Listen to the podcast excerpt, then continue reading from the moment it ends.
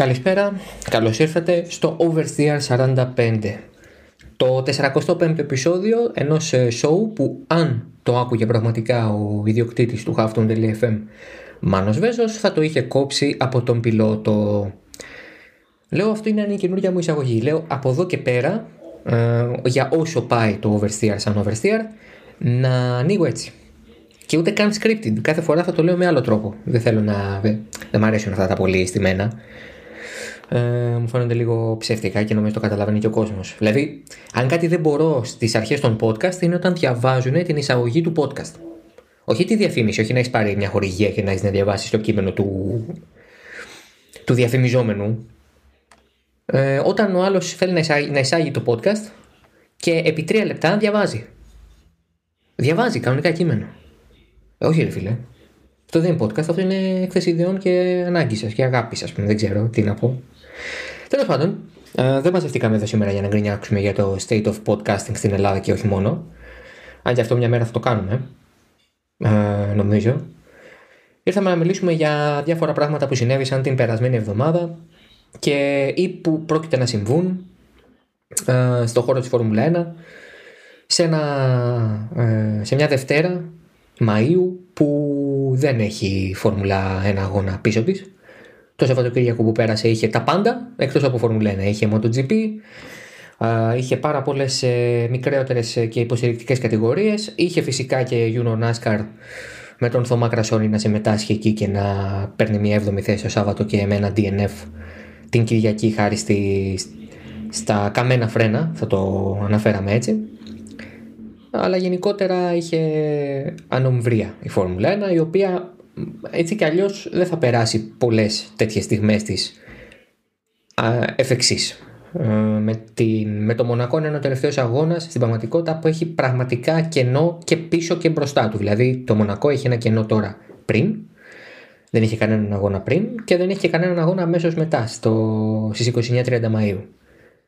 Είναι λοιπόν ε, νομίζω ο τελευταίος μαζί με τον Μπακού, ναι, πρέπει να είναι και τον Μπακού ένας αντίστοιχος τέτοιος αγώνας. Τίποτα πριν και τίποτα μετά για μία εβδομάδα. Το γιατί είναι αυτό φυσικά προκύπτει από την ακύρωση του τουρκικού Grand Prix, το οποίο τουρκικό Grand Prix κατόρθωσε να έρθει στο σπορ και να ακυρωθεί μέσα σε 20 μέρες περίπου. Ε, γιατί είχε την ατυχία να είναι τόσο άσχημη η κατάσταση εκεί που να το βάλει το Ηνωμένο Βασίλειο στην περίφημη κόκκινη λίστα του το Ηνωμένο Βασίλειο έχει βγάλει μια σειρά από λίστες. Είναι η πράσινη λίστα που είσαι μια χαρά, είναι η πορτοκαλί λίστα που είναι λίγο σε μη τα πράγματα και είναι και η κόκκινη λίστα που είσαι off the bounds και πολλοί περιορισμοί κτλ. Σε αυτήν την κόκκινη λίστα βρίσκεται η Τουρκία και θα βρίσκεται για, απε, για απροσδιόριστο χρόνο. Έχει μπει από τις 12 Μαΐου και δεν ξέρουμε πότε θα βγει. Το ίδιο ισχύει για όλες τις υπόλοιπες χώρες βέβαια. Τι λέει λοιπόν αυτή η κόκκινη λίστα, ότι όποιος έρχεται από την Τουρκία στο Ηνωμένο Βασίλειο, είτε είναι ε, Βρετανός υπήκος, είτε είναι οποιασδήποτε άλλης εθνικότητας ή υπηκότητας, ε, θα πρέπει να περάσει δεκαήμερη καραντίνα στη χώρα σε ξενοδοχείο που θα το υποδείξει το κράτος με όλα τα έξοδα δικά του, έτσι μην τρελαθούμε, όχι και πληρωμένα. Ε, αυτό είναι ένα μεγάλο πρόβλημα για, το, για τη Φόρμουλα 1 όταν οι 8 από τις 10 ομάδες τους σπορ έχουν την έδρα τους ή μέρος της έδρας τους εκεί. Επομένως δεν είναι και πολύ εύκολα τα πράγματα ε, και με δεδομένο ότι το Ηνωμένο Βασίλειο δεν εξέδωσε κάποιο είδους α, περιορισμό, περιορισμό με συγχωρείτε, ε, εξαίρεση, δεν έδωσε κάποια εξαίρεση για αθλητικούς λόγους όπως είχε κάνει σε προηγούμενες περιπτώσεις κατά το 2020 ώστε να καλύψει και τα νότα της Φόρμουλα 1 έπρεπε το σπορ να πάρει την ε, απόφαση να δει τι θα κάνει με την Τουρκία. Στην αρχή είχε προταθεί η αντικατάσταση του αγώνα, μάλλον η τράμπα του αγώνα με τον Μπακού, δηλαδή να γίνει νωρίτερα ε, πριν το Μπακού η Τουρκία, οι Αζέρι αρνήθηκαν ε, και με δεδομένο αυτό πήγανε μετά στη λογική της αντικατάστασης, δηλαδή να δούνε ποιος αγώνας θα πάρει την ε, θέση του. Έπαιξε το Χόκενχάιμ, έπαιξε το Μουτσέλο, ε, δεν συζητήθηκαν όμως εις βάθος αυτές οι δύο περιπτώσεις και Και έτσι η Φόρμουλα 1 κατέληξε την ε, Τρίτη, ε, σύμφωνα με το ρεπορτάζ που εξέδωσε τότε το BBC, ε, στο Consensus να πάμε σε δεύτερο αγώνα στην Αυστρία, στο Spielberg, να μετατεθεί νωρίτερα η Γαλλία και να πάμε σε ένα double header μετά στο, στο, Red, στο Red Bull Ring. Θα είναι η δεύτερη φορά που η Αυστρία θα φιλοξενήσει δύο αγώνες. Το πρώτο θα λέγεται Grand Prix Στηρίας και το δεύτερο Grand Prix Αυστρίας. Έτσι λοιπόν η Φόρμουλα 1 κατάφερε να κρατήσει στους 23 αγώνες το πρωτάθλημα που είναι αν πάνε όλα καλά για αυτήν και συνεχίσουν έτσι να είναι τα πράγματα και η κατάσταση δεν αλλάξει το φετινό πρόγραμμα θα είναι το μεγαλύτερο στην ιστορία του σπορ, θα σπάσει το ρεκόρ των 21 αγώνων. Πέρυσι ήταν να έχουμε 22, φυσικά είχαμε μετά 17, οπότε το ρεκόρ παρέμεινε στο 21. Αν δεν αλλάξει κάτι, το 23 ή και το 22 θα είναι ρεκόρ φέτος. Αλλά θα με επιτρέψετε να είμαι κάτι παραπάνω από βέβαιος ότι η Φόρμουλα 1 θα αναγκαστεί ε, να αντικαταστήσει ή να ακυρώσει όλος διόλου και να μην βρει αντικαταστάτη για παραπάνω από ένα Grand Prix για το υπόλοιπο του πρωταθλήματος. Ε, τη σκαπούλαρε με το Μονακό, το οποίο έβαλε πλάτη και είπε πρέπει να κάνουμε φέτος τις διοργανώσεις που ήταν να κάνουμε όχι μόνο τη Φόρμουλα 1, φιλοξένησε και το ιστορικό Grand Prix του Μονακό, φυσικά και το Ιπρί του Μονακό της Φόρμουλα E. Πρέπει λοιπόν να κάνουμε τις ε, διοργανώσεις που κάνουμε, τα event που κάνουμε, τα αθλητικά event που κάνουμε. Ε, τον Μπακού επίσης έβαλε πλάτη και είπε πρέπει να κάνουμε το Grand Prix φέτος, δεν γίνεται να χάσουμε άλλο χρήμα. Ε, τα πράγματα είναι πολύ πιο εύκολα όταν είσαι permanent track, δηλαδή πίστα κανονική και όχι street circuit. Άρα για την Αυστρία δεν είναι κάτι να κάνει δύο αγώνες, για τη Γαλλία δεν είναι κάτι να κάνει φέτος αγώνα. Ε, οπότε υπό αυτή την έννοια μέχρι στιγμής η Φόρμουλα 1 τα έχει καταφέρει πολύ καλά να μην έχει μεγάλα προβλήματα. Φυσικά το πρόγραμμα έχει αλλάξει και νωρίτερα με την είσοδο της Ήμολα αντί της Κίνας αλλά δεν, δεν, δεν ήταν τόσο βαρύ το πλήγμα ούτε στην περίπτωση της, ε, της Τουρκίας ούτε της Κίνας γιατί οι Κινέζοι ήταν αυτοί που είπανε δεν θέλουμε αγώνα φέτος.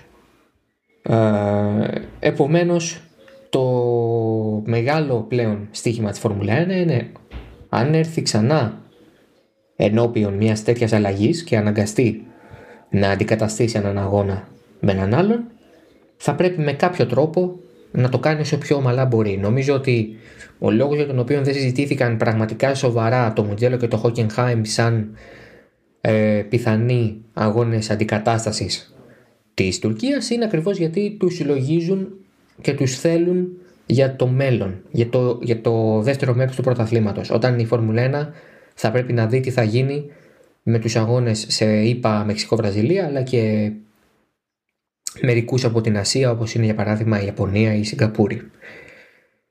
Το ρεπορτάζ που έχω α, και το οποίο δεν έχει αλλάξει α, ως την ώρα της ηχογράφησης που είναι η Κυριακή βράδυ λέει ότι η Βραζιλία, η ΙΠΑ, το Μεξικό και πλέον και η Αυστραλία βρίσκονται υπό στενή παρακολούθηση να το πω έτσι. Δηλαδή θεωρούνται από την ε, Φόρμουλα 1 ως κόκκινες περιοχές όχι γιατί δεν θέλουν να πάνε εκείνοι αλλά γιατί πιστεύουν ότι θα είναι ζόρικα τα πράγματα για να πάνε εκεί. Ε, περισσότερο δε σε Βραζιλία και Μεξικό. Δηλαδή αυτές οι δύο πίστες, αυτές οι δύο χώρες μάλλον είναι σε πολύ δυσμενή θέση αυτή τη στιγμή από άποψη πανδημίας και θεωρείται ότι είναι πολύ επισφαλής η θέση τους στο πρόγραμμα. Αυτό βέβαια έχει, είναι ακόμα νωρίς μάλλον, έχει ακόμα χρόνο και η Φόρμουλα 1 αλλά και αυτές οι χώρες μαζί με τους promoters των ε, αντίστοιχων Grand Prix να δουν τι θα κάνουν και να δουν τι αποφάσεις θα πρέπει να πάρουν αλλά από την άλλη είναι σαφές ότι η Φόρμουλα 1 θέλει να έχει ανοιχτές όλες τις επιλογές της να μπορεί να ξέρει ότι αν χρειαστεί να αντικαταστήσει έναν αγώνα υπάρχει και το Μουτζέλο, το Nürburgring, υπάρχει και το Hockenheim που θα μπορέσουν να πάρουν τη θέση ενός άλλου Grand Prix. Φυσικά σε αυτό το πλαίσιο θα μπορούσε να πει κανείς ότι υπάρχει και η Τουρκία αλλά αυτό πάλι θα εξαρτηθεί από το πώς θα αντιμετωπίσει και η Φόρμουλα 1 τη χώρα και σε τι θέση ήταν η ίδια η χώρα, αλλά και πώς θα αντιμετωπίσει τη χώρα και η Μεγάλη Βρετανία. Που σε αυτά τα πράγματα, λόγω του γεγονότος ότι οι 8 από τις 10 ομάδες έχουν εκεί τις βάσεις τους, παίζει μεγάλο ρόλο. Οι εθνικές αποφάσεις, οι αποφάσεις κυβερνητικές του Ηνωμένου Βασιλείου, καλό ή κακό, επηρεάζουν και τα καθημάς σε πολύ μεγάλο βαθμό. Επομένως, αυτά για την Τουρκία και νομίζω ότι ε, δεν θα λείψει εύκολα σε κανέναν. Το περσινό φιάσκο, γιατί περί φιάσκου πρόκειτο, ήταν μια μεγάλη πληγή για το πρόγραμμα, ανεξαρτήτως του θεάματος και του γενικού χαμού που προκλήθηκε έτσι. Και είχαμε και μια κοσμοϊστορική στιγμή εκεί για τον Λιούις Χάμιλτον και τη Mercedes. Αλλά στην πραγματικότητα ήταν ένας πολύ κακός για την Φόρμουλα 1 αγώνας. Προχωράμε στο δεύτερο πιο καυτό θέμα της εβδομάδας που είναι οι πτέρυγες της Red Bull.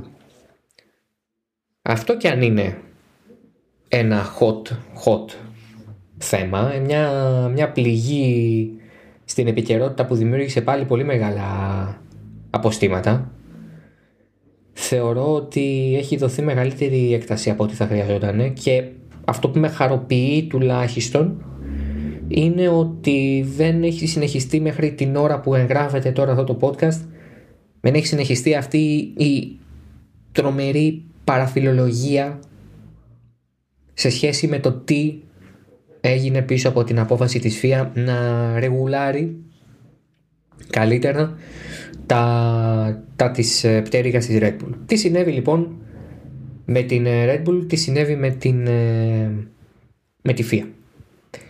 Στο Ισπανικό Grand Prix ο Λιούις Χάμιλτον κατάφερε να βρίσκεται στην, ε, ε, στην ουρά του Max Verstappen για πάρα πολύ μεγάλο διάστημα. Στο πρώτο stint ειδικά πάνω κάτω όλο το πρώτο stint το έβγαλε στη, στο διαχύτη του Ολλανδού και φυσικά της RB165. από την άλλη αυτό ήταν καλό για τον ίδιο γιατί έδειξε ότι είχε ταχύτητα και απλά έπρεπε να μείνει κοντά και μετά με τη στρατηγική κέρδισε, το έχουμε ξανασυζητήσει αυτό την προηγούμενη εβδομάδα.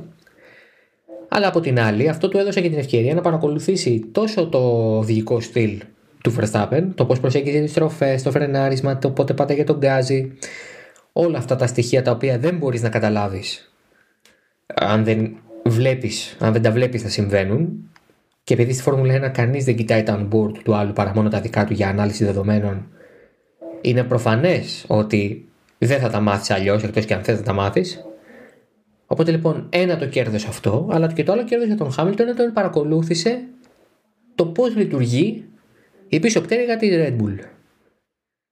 Μου κάνει μεγάλη εντύπωση το γεγονός ότι ο Λιούι Χάμιλτον κατάφερε να δει κάτι τέτοιο κινούμενο με 300 χιλιόμετρα την ώρα, αλλά ο Λιούι Χάμιλτον είσαι. Και τα τελευταία χρόνια μας έχει δείξει ότι έχει πάρα πολύ μεγάλη παρατηρητικότητα Θυμηθείτε το πριν την εκκίνηση του Grand Prix στην Ισπανία ότι γερνάει και λέει στο Team Radio ότι η πλευρά η ακάθαρτη κανονικά θα έπρεπε να είναι ακάθαρτη αλλά έχει γόμα πατημένη κάτω. Σαφώς είχε γόμα πατημένη κάτω από τις υποστηρικτικές κατηγορίες που είχαν κάνει ήδη πέντε κινήσει εκεί. Μόνο η Φόρμουλα 3 είχε κάνει ήδη τρεις αγώνες.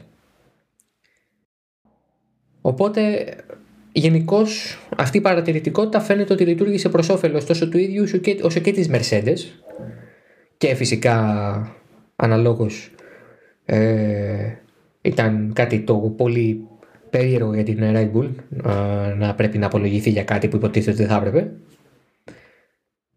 Και το πράγμα έφτασε στη ΦΙΑ. Τι έφτασε στη ΦΙΑ, ο Χάμιλτον παρατήρησε ότι η πτέρυγα της Red Bull κινείται περισσότερο στις ευθείες. Αυτό που είπε ο Χάμιλτον μετά εξηγήθηκε ως εξής. Η πίσω πτέρυγα της ε, Red Bull όταν ε, ο οδηγός επιταχύνει και βρίσκεται στην ευθεία, φαίνεται σαν να χαμηλώνει. Σαν το upper flap, δηλαδή το πάνω πτερίγιο, να πηγαίνει λίγο προς τα πίσω και να χαμηλώνει. Σαν να ανοίγει τον DRS. Ξαναλέω, σαν να ανοίγει τον DRS. Δεν ανοίγει τον DRS. Απλά είναι ο τέτοιος τρόπος της κίνησης της πτέρυγας που λίγο λίγο λίγο βοηθάει με τη μείωση του drag, τη μείωση δηλαδή της οπισθέλκουσας που κατά συνέπεια σημαίνει αύξηση της τελικής ταχύτητας. Αυτό άλλωστε κάνει και το Drag Reduction System, το DRS. Έτσι λοιπόν, ε,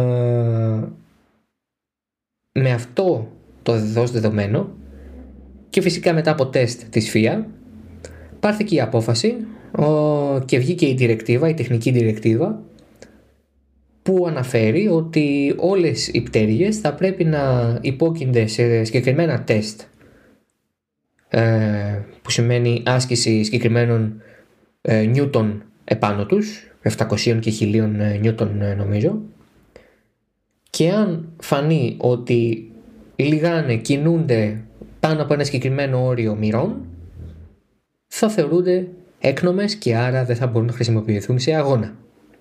Αυτό θα ισχύσει από το γαλλικό Grand Prix και μετά. Δηλαδή τώρα η Red Bull δεν χρειάζεται να κάνει άμεσα κάποια αλλαγή για το Μονακό ή για τον Μπακού. Αυτό θα ισχύσει από τη Γαλλία και μετά στον Ιούνιο, μέσα στον Ιούνιο. Ε, αυτό προφανώς τώρα δημιούργησε τη συζήτηση. Α, ο Χάμιλτον είναι το αγαπημένο παιδί της FIA κτλ. Η Mercedes, η FIA πολεμάει τη Red Bull. Εγώ θα σταθώ αλλού. Θα σταθώ στο γεγονός που. σε αυτό που ανέφερε μάλλον ο Χόρνερ που λέει Μα περάσαμε όλες τις, όλο το scrutineering, όλες τις ε, μηχανικές, όλους τους μηχανικούς ελέγχους της FIA που μεταξύ άλλων ήλεγξαν και την πίσω πτέρυγά μας. Πώς γίνεται τώρα να υπάρχει πρόβλημα; Από την εμπειρία μου ξέρω ότι η FIA σε κάποια πράγματα που δεν είναι τόσο μεγάλα, που είναι έως και αμεληταία, προτίθεται να κάνει τα στραβά μάτια δεν θέλει να τραβήξει τα άκρα κάτι το οποίο θεωρεί ότι δεν είναι ούτε μεγάλο, δεν δίνει ούτε μεγάλο πλεονέκτημα, ούτε είναι game changer ή οτιδήποτε τέτοιο. Επιλέγει τις μάχες της. Και είμαι της πεποίθησης, χωρίς να το γνωρίζω, χωρίς να έχω ρεπορτάζ, είμαι της πεποίθησης, ξαναλέω, ότι αυτό συνέβη και με την πίσω πτέρυγα της Red Bull όταν η FIA κλήθηκε να την ελέγξει και την πρώτη φορά και φυσικά από τότε και σε κάθε Grand Prix μέχρι και τώρα. Το είδε, το κατάλαβε, τη ρώτησε, πήρε μια απάντηση και προχώρησε. Τώρα που έγινε όμως αντιληπτό και από τον αντίπαλο και ο αντίπαλος κλήθηκε να πάρει αυτήν την... Να πάρει, και μάλλον ζήτησε να πάρει απαντήσεις η FIA έπρεπε να πει «Α, ναι, οκ, πρέπει να το κόψουμε αυτό». Αυτό εμένα μου λέει ότι αυτό το τέχνασμα της Red Bull, αυτή η τεχνική, αυτή η πρακτική της Red Bull με την πίσω πτέρυγα, δεν της έδινε τόσο μεγάλο πλεονέκτημα στις ευθείες όσο ε, αρχικά ας πούμε υποτε... ας πούμε, υποτέθηκε, ναι δεν είναι σωστή η λέξη, όσο αρχικά είχε θεωρηθεί. Δεν ήταν τόσο μεγάλη, δεν ήταν τόσο μεγάλος ο αντίκτυπος. Προφανώς λοιπόν από τη στιγμή που δεν ήταν τόσο, μεγάλο, τόσο μεγάλος μάλλον ο αντίκτυπος δεν ήταν και δεν υπήρχε και ανάγκη για σκληρή τιμωρία. Και γι' αυτό το λόγο και η Red Bull φαίνεται ότι δεν έχει πρόβλημα με αυτή την διρεκτίβα. Και αν δεν έχει η Red Bull πρόβλημα, προφανώς δεν ήταν τόσο τόσο σημαντική αυτή η παρατήρηση του Χάμιλτον όσο στην αρχή τουλάχιστον είχε αφεθεί να εννοηθεί. Γιατί κακά τα ψέματα όταν παρατηρήσει κάτι στον αντίπαλο δεν έχεις λόγο να μην το πεις. Δηλαδή δεν είναι προς όφελός σου είναι να το αναφέρεις. Και αν προκληθεί, και αν μάλλον αποδειχθεί ότι δεν ήταν κάτι σοβαρό, οκ. Okay. Κανένα πρόβλημα. Συνεχίζουμε από εκεί που ήμασταν. Αλλά αν μία στο εκατομμύριο πετύχεις κάτι που όντως είναι έκνομο και όντως μπορεί να αλλάξει τα πράγματα, why not; Είναι και αυτό κομμάτι του ανταγωνισμού. Οπότε από, την, από αυτή τη σκοπιά νομίζω ότι το ζήτημα του, της πίσω πτέρυγας της Red Bull είναι non-issue. Non-issue. Και νομίζω ότι η Red Bull, επειδή είναι μια έξυπνη συνήθως ομάδα, θα φέρει μια νέα πτέρυγα νωρίτερα από τη Γαλλία. Δηλαδή θα, θα δοκιμάσει κάτι είτε στο Μονακό είτε στον Πακού για να προετοιμαστεί για αυτή την αλλαγή που ξαναλέω δεν μου φαίνεται καθόλου μεγάλη ή τόσο μεγάλη όσο στην αρχή είχε φανεί ότι μπορεί να είναι.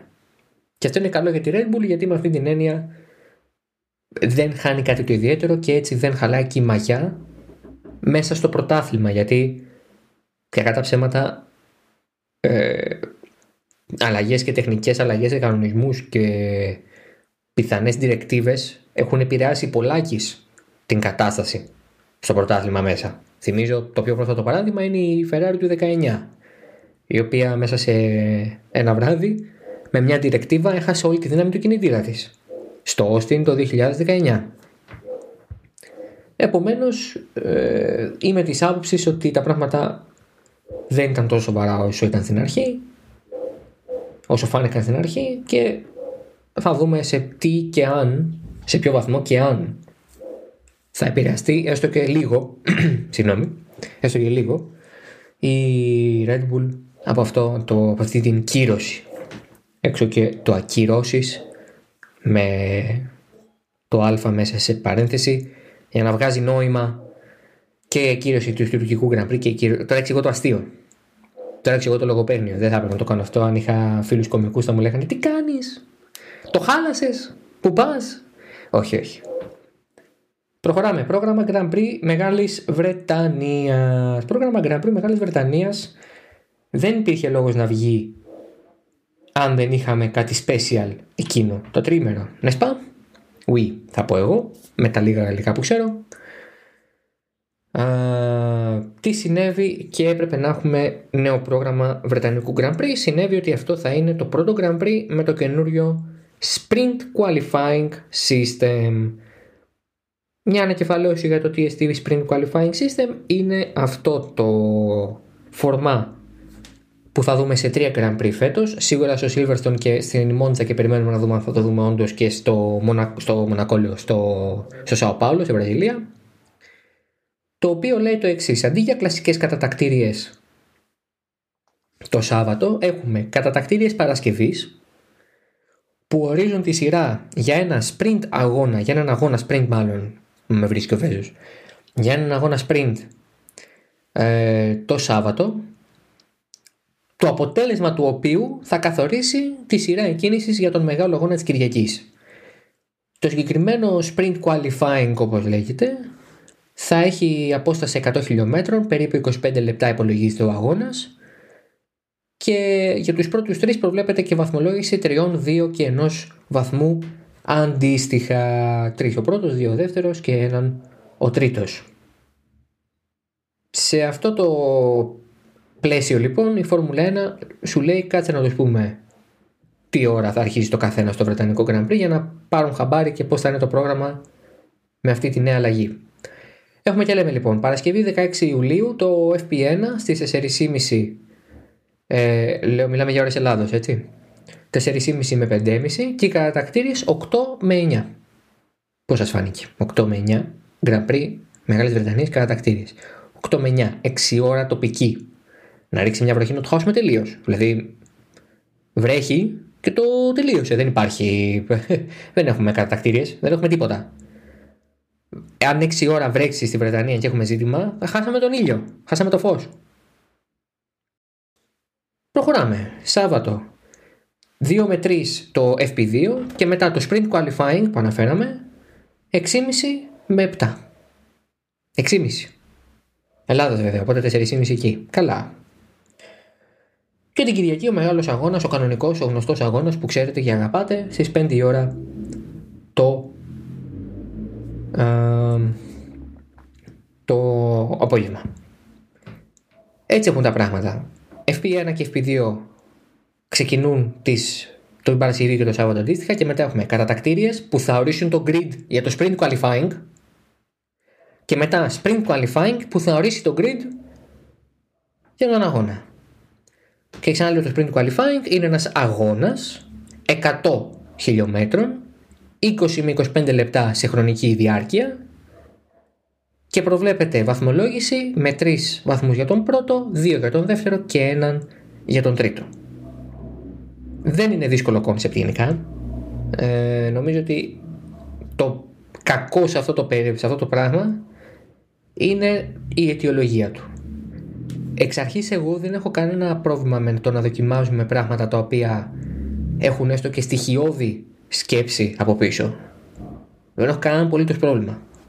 Είμαι της ε, πεποίθησης ότι το σπορ, η Φόρμουλα 1, μπορεί να πάει μπροστά μέσα από νέες ιδέες, μέσα από κάτι καινούριο, μέσα από μια σκέψη, μέσα από κάτι που να μην είναι ε, μόνο πάνω, να πατάει πάνω στα γνωστά, να είναι στην πεπατημένη. Να έχουμε και μια ποικιλία. Αν δεν δουλέψει, οκ, να είμαστε αρκετά ε, ευθύ, ε, ευθύς με τους εαυτούς μας και να πούμε τέλος, δεν μπορεί να συνεχίσει αυτό, πρέπει να το κόψουμε. Αλλά από το να μην δοκιμάζεις τίποτα και να λες όλα είναι καλώς καμωμένα όπως είναι να τα κρατήσουμε έτσι, καλύτερα να δοκιμάσεις κάτι διαφορετικό. Αν κάτι τέτοιο πιο εξοραϊσμένο το έλεγε και η Φόρμουλα 1 σαν δικαιολογία, εγώ θα ήμουν πάρα πάρα πολύ πιο ικανοποιημένος ε, με, την, με την στάση του ίδιου του σπορ απέναντι στην ιδέα του. Τώρα αυτό που είπε ο Ρος Μπρον, με συγχωρείτε το θεωρώ μεγάλη μπουρδα. Αλλά μεγάλη μπουρδα όμως. Οι νέοι λέει έχουν μικρότερο attention span ε, οπότε χρειαζόμαστε το sprint qualifying για να κρατήσουμε το ενδιαφέρον τους ε, εδώ στο sport, στη Formula 1. Να αναζωπηρώσουμε το ενδιαφέρον, να φέρουμε νέο κοινό. Εγώ θα πω το εξής. Καταρχάς, όταν μιλάει για νέους, ένα σπορ, όπως μιλάει για νέους και το European Super League στην μπάλα, όταν μιλάει για νέους η Φόρμουλα 1, μιλάει για νέους, για σχεδόν παιδιά. Μιλάει για ε, εφήβους 14 ετών, 15 ή πάρα πάρα πάρα πολύ κοντά στην ενηλικίωση τύπου 17, 18, άντε 19. Δεν μιλάει ούτε καν για τη δικιά μου ηλικία που είμαι 25 και δεν μιλάει καν για τους ανθρώπους που είναι πάνω από τα 30, έτσι δεν ε, πάμε. Αυτό για τα σπορ και για τη Φόρμουλα 1, πάνω από τα 30 φεύγεις από το δημογραφικό των νέων. Δεν είσαι νέος. Άρα λοιπόν, τι συμβαίνει τώρα με, σύμφωνα με τον Ρος Μπρόν. Οι νέοι βαριούνται. Οι νέοι βαριούνται. Θέλεις λοιπόν νεανικό κοινό, αφού έχει ο Drive to Survive. Γιατί μας πρίζεις; Γιατί μας λες ψέματα μες στη μούρη μας; Πες ότι θες να πουλήσεις περισσότερο τηλεοπτικό χρόνο. Πες ότι θες να πουλήσεις πιο ακριβά το τομάρι σου ή το πακέτο σου στα τηλεοπτικά δίκτυα. Πες μας ότι θες να βάλεις τη Φόρμουλα 1 πίσω από το paywall και του Amazon. Μη μας λες οι νέοι βαριούνται. Οι νέοι σε διαβάζουν, οι νέοι σε βλέπουν, οι νέοι ξέρουν. Ακόμα και οι 15χρονοι ξέρουν αν αγαπούν αυτό που βλέπουν και τους αρέσει και τους ελκύει το έχουν δεχτεί ότι αυτό το πράγμα έχει δύο ώρες κάθε Κυριακή δεν είναι 30, 30 δευτερόλεπτα, 10 λεπτά ένα jump και πέντε καλάθια και δύο καρφώματα και τρεις τρίπλες και βιντεάκια του Λιονέλ Μέση και του Κριστιανού Ρονάλντο να κάνουν τρίπλες ο ένας δίπλα στον άλλον. Η Φόρμουλα 1 είναι μεγάλο πράγμα. Θέλει υπομονή. Και αν είσαι πραγματικά φαν, ακόμα και σε αυτή την ηλικία που απευθύνεται η Φόρμουλα 1 με το sprint qualifying, λέμε τώρα, αναγνωρίζεις ότι αυτό πρέπει να δεχτείς. Αυτή είναι η πραγματικότητα του αθλήματος που έχεις αποφασίσει ότι σ' αρέσει. Αν δεν το δέχεσαι, το sprint qualifying δεν θα σου αλλάξει τα μυαλά γιατί πάντα θα ξέρεις ότι αυτό που είδες δεν επηρεάζει καθόλου τα πράγματα είτε επηρεάζει ελάχιστα. Το sprint qualifying είναι κάτι δοκιμαστικό για τρεις αγώνες και δίνει στην καλύτερη 9 βαθμούς. 3-3-9. Δεν είναι δεν είναι τίποτα μπροστά στο χάος του 23 επί 25 ή 23 επί 1 που είναι τον ταχύτερο βαθμό. Δεν είναι τίποτα. Ότι μπορεί να κάνει τη διαφορά στη λεπτομέρεια μπορεί. Αλλά στην πραγματικότητα δεν είναι τίποτα. Τίποτα. Απολύτως. Τι μπουρδες μας λες; Δηλαδή, μπουρδες. Όταν στη Βρετανία που υποτίθεται ότι είναι η μέκα της Φόρμουλα 1. Είναι η γενέτειρα του σπορ. Πρώτο Grand Prix Silverstone 1950 13 Μαου. Ένα πακέτο τηλεοπτικό που έχει μέσα και τη Φόρμουλα 1 κοστίζει 80 λίρες το μήνα. Όταν το Φόρμουλα 1 TV στο προ πακέτο του το έχεις geo-locked και οι πολύ μεγάλες αγορές της Ευρώπης δεν το έχουν γιατί έχεις υπογράψει τόσο αποκλειστικά τηλεοπτικά συμβόλαια με τα μεγάλα συνδρομητικά δίκτυα της εκάστοτε χώρας Όταν έχεις λοιπόν αυτήν την κατάσταση, την περιραίουσα κατάσταση, με ποιο audacity, πόσο, πόσο θράσος χρειάζεται για να πεις ευθαρσός ότι οι νέοι δεν σε βλέπουν γιατί βαριούνται. Δεν βαριούνται. Δεν μπορούν. Δεν μπορούν. Καταφεύγουν σε πειρατικά streams. Καταφεύγουν σε μικρά βιντεάκια στο YouTube που ανεβάζεις εσύ για να δουν τι έγινε. Σταματούν να ενδιαφέρονται για το να δουν τον αγώνα γιατί ξέρουν ότι είναι δύσκολο. Η Ελλάδα έχει το μοναδικό προνόμιο να μπορείς να δεις Φόρμουλα 1 με τρεις διαφορετικούς τρόπους. Καμία άλλη χώρα στην Ευρώπη δεν το έχει αυτό. Καμία. Να το ξαναπώ. Η Φόρμουλα 1 στην Ελλάδα είναι προσβάσιμη με τρεις διαφορετικούς τρόπους. Σε καμία άλλη χώρα της Ευρώπης και αυτό είναι μέσα Γαλλία, Γερμανία, Γαλλία, Ιταλία, Ισπανία, Πορτογαλία. Τώρα μιλάω μόνο για χώρες που έχουν αγώνες. Δεν το καταλάβατε. Λοιπόν, καμία άλλη χώρα της Ευρώπης δεν έχει τρεις επιλογές για να δεις Φόρμουλα 1. Καμία. Και γι' αυτό οι Έλληνες είμαστε σταθερά στη δεκάδα των χωρών που βλέπουν Φόρμουλα 1. Είναι απλό. Όταν μπορώ να ανοίξω την τηλεόρασή μου και να δω στο κρατικό κανάλι τα πάντα και τα, και τα τρία και, τα, και τις τρεις μέρες δράσης. Είτε στο Netflix είτε στην ERT2 μετά, μπα τα δω όλα δωρεάν. Δωρεάν! Σε HD! Μετά, αν είμαι συνδρομητής της Κοσμοτέ TV, βλέπω και από την Κοσμοτέ TV. Και αν έχω δώσει και το ένα πενιντάρικο το χρόνο, το χρόνο ένα πενιντάρικο, βλέπω και από F1 TV Pro. Δεν, δεν υπάρχει αυτό, δεν έχει υπάρξει αυτό σε καμία άλλη χώρα της Ευρώπης. Και έτσι κάπως η Ελλάδα έχει φτάσει να είναι τόσο ψηλά σε θεαματικότητα της Φόρμουλα 1. Το Σαββατοκύριακο που μας πέρασε, το βρετανικό κανάλι ITV που είναι ιδιωτικό κανάλι, δεν είναι συνδρομητικό, μετέδωσε για πρώτη φορά δωρεάν τον αγώνα του MotoGP στο Λεμάν. Το hashtag FriendsGP στο Twitter στη Μεγάλη Βρετανία ήταν πρώτο από το πρωί μέχρι το, μέχρι το βράδυ. Άνθρωποι που δεν είχαν ξαναδεί MotoGP ποτέ σου λένε αφού το έχει γιατί να μην το δω; Γιατί να μην το βάλω; Πόσα εκατομμύρια από αυτούς που κάτσαν να δούμε τι παίζει εκεί τώρα έχουν γίνει φαν και θα χουκαριστούν. Αλλά να πω αυτοί δεν θα ξανά έχουν την ευκαιρία να το δουν δωρεάν. Δεν θα την ξανά έχουν. Άρα κάποιοι από αυτούς θα αποθαρρυνθούν. Και πάλι μένεις με αυτούς τους λίγους που έχουν επιλέξει να πληρώσουν τη συνδρομητική για να δούνε MotoGP. Είναι απλό. Οι νέοι δεν βαριούνται. Αυτή η βλακεία το πετάμε τον μπαλάκι στην εξέδρα και τους λέμε παίξτε μόνοι σας, δεν μας ενδιαφέρει. Εσείς θέτε, αναγκαστήκαμε να πάρουμε τέτοιες αποφάσεις. Είναι κάτι που μας απασχόλησε και στην περίπτωση του ποδοσφαίρου πριν από μερικές εβδομάδες με το ESL. Δεν, δεν υπάρχει καμία λογική πίσω από αυτό. Οι νέοι, αν είναι φαν της Φόρμουλα 1, θα δουν Φόρμουλα 1. Το δύσκολο για αυτούς είναι να βρουν τα λεφτά να δουν Φόρμουλα 1. Τα λεφτά, τα χρήματα κάθε μήνα ή κάθε χρόνο. Τίποτε άλλο. Προχωρούμε στην Ferrari του 2022.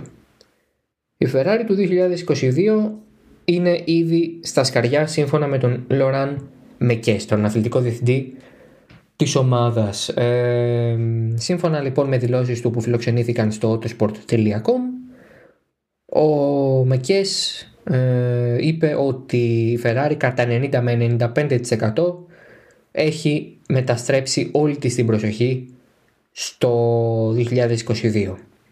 Και ακόμα λέει και αν η μάχη μας με τη McLaren συνεχιστεί και είμαστε ακόμα πολύ κοντά, εμείς δεν θα αλλάξουμε στρατηγική. Έχουμε αποφασίσει ότι, το, ότι οι δυνάμεις μας πλέον στρέφονται σχεδόν κατά αποκλειστικότητα στο 2022. Νομίζω με τον ένα ή με τον άλλο τρόπο αυτό θα το πράξουν οι περισσότερες ομάδες το πολύ μέχρι τα τέλη Ιουνίου, αρχές Ιουλίου. Θα πρέπει δηλαδή να αρχίσουν να δουλεύουν πλέον στην ε, επόμενη χρονιά να παρατήσουν ή να ελαττώσουν στο ελάχιστο να μειώσουν στο ελάχιστο το χρόνο που περνούν στο εργοστάσιο σκεπτόμενοι το 2021 Άλλωστε και ο Μεκές είπε ότι η Ferrari κάποιες μικρές αναβαθμίσεις θα τις φέρνει ανάλογα με τον αγώνα. Θα είναι λίγο έτσι περιοδικές. Και φυσικά αυτό σημαίνει ότι από ένα σημείο και μετά όλες οι ομάδες θα μείνουν πάνω κάτω εκεί που θα βρεθούν μέχρι το σημείο που θα σταματήσουν να εξελίσσουν τα μονοθέσιά τους. Τώρα, αυτό τι μπορεί να σημαίνει για τη μάχη του τίτλου; Αν φτάσει η Mercedes να είναι πολύ πάνω από τη Red Bull, ε, θα είναι πολύ πιο δύσκολο για τη Red Bull να την φτάσει αλλά επειδή φαίνεται ότι αυτοί οι δύο θα πάνε neck to neck για πολύ καιρό ακόμη, θα μου επιτρέψετε να είμαι της πεποίθησης ότι θα κρυθεί στα σημεία στο τέλος το πράγμα.